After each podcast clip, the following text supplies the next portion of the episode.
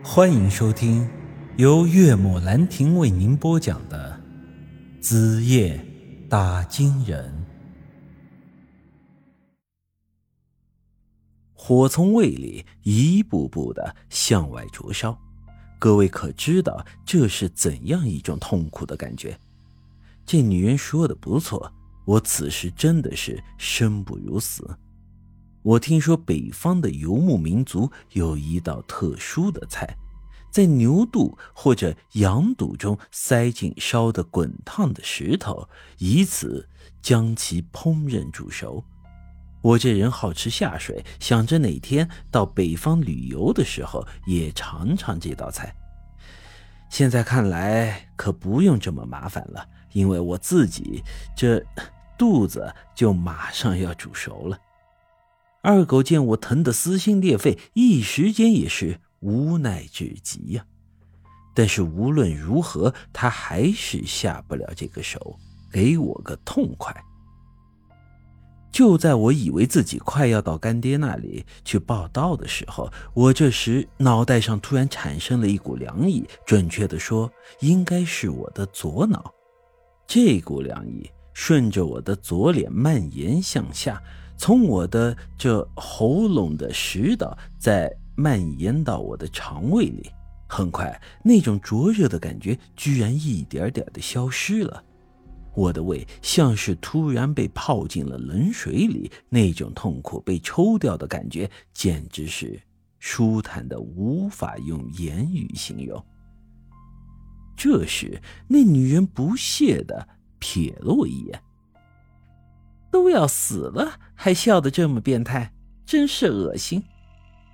我听说有人临死前会出现回光返照的现象，比如某位老人久经病痛的折磨，在临死前很短的一个时间里，突然会变得十分的精神，就好像是大病痊愈了一样。但在这短暂的回光返照之后，他将直面死亡。由于这疼痛消失，我的脑子也变得清醒了起来。难不成我这是回光返照了？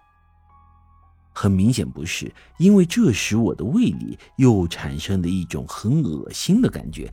随之，我捂着喉咙猛地干呕了起来。那颗生辰蛋居然被我硬生生的吐了出来。吃的时候，这东西是很嫩的白色，就像是大姑娘的脸蛋一样，但吐出来的时候却像是一块煤球。这也证明它的确在我的肚子里灼烧过。可奇怪的是，我为什么没被它活活给烧死呢？这时，那女人见我不但没有死，而且还把蛋给吐了出来，一时间也是。震惊的不行，两个水灵灵的眼睛直勾勾的盯着我的脸。我大劫已过，顿时又臭屁了起来。看啥呢？老子长得有那么帅吗？哎，我跟你说呀，像你这种心肠恶毒的女人，倒贴老子，老子都不要。长得再漂亮也没用。相比她刚才咄咄逼人的样子，这时候明显是老实了许多。我都这么损他了，他也一点也不生气。随后，他缓缓走到我的面前，伸手想要摸我的脸，我怕他又使诈，一巴掌把他的手给拍开了。他刚才虽然说他已经三十八岁了，但我这时近距离一看，还真是完全看不出来。我曾经见过那种由于先天性。疾病，或者是后天营养不良导致身体发育不完全的人，那种人有的四五十岁了还是小孩的身板、小孩的样貌，但要是你近距离仔细一看，还是能看出些许的差别的。因为人活于世，这岁月流逝所留下的痕迹是抹不掉的，所以啊，这一类人。虽然有小孩的外形，但同时也具有大多数大人的特征，比如说话的时候，这声音很成熟，脸上的皮肤有皱纹等等。但我面前的这个女人，我在她身上完全找不到一点大人的痕迹。从她的皮肤状态来说，和说话的声音，还有那水灵灵的眼睛来看，这的的确确就是一个十四岁的小女孩，甚至年纪还要更小。我这一巴掌打在她手上，她那娇嫩的小手顿时就红了。我这是在出刚才的恶气，却莫名产生的一种欺负小姑娘的感觉。他这时还是不生气，又伸手过来摸了摸我的脸，我也不好再打他，便向后退了两步。哎，你别再过来了，否则老子可不客气了。谁知他像个痴女一样不依不饶，又走了过来，让我摸一摸。我一下子有些懵了，摸一摸，摸哪儿？摸脸啊？他乖巧的点点头，嗯。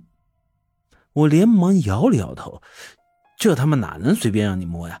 我可是有老婆的人了。再说我这脸上可是贴了金子的，摸一下三百，你摸得起吗？你？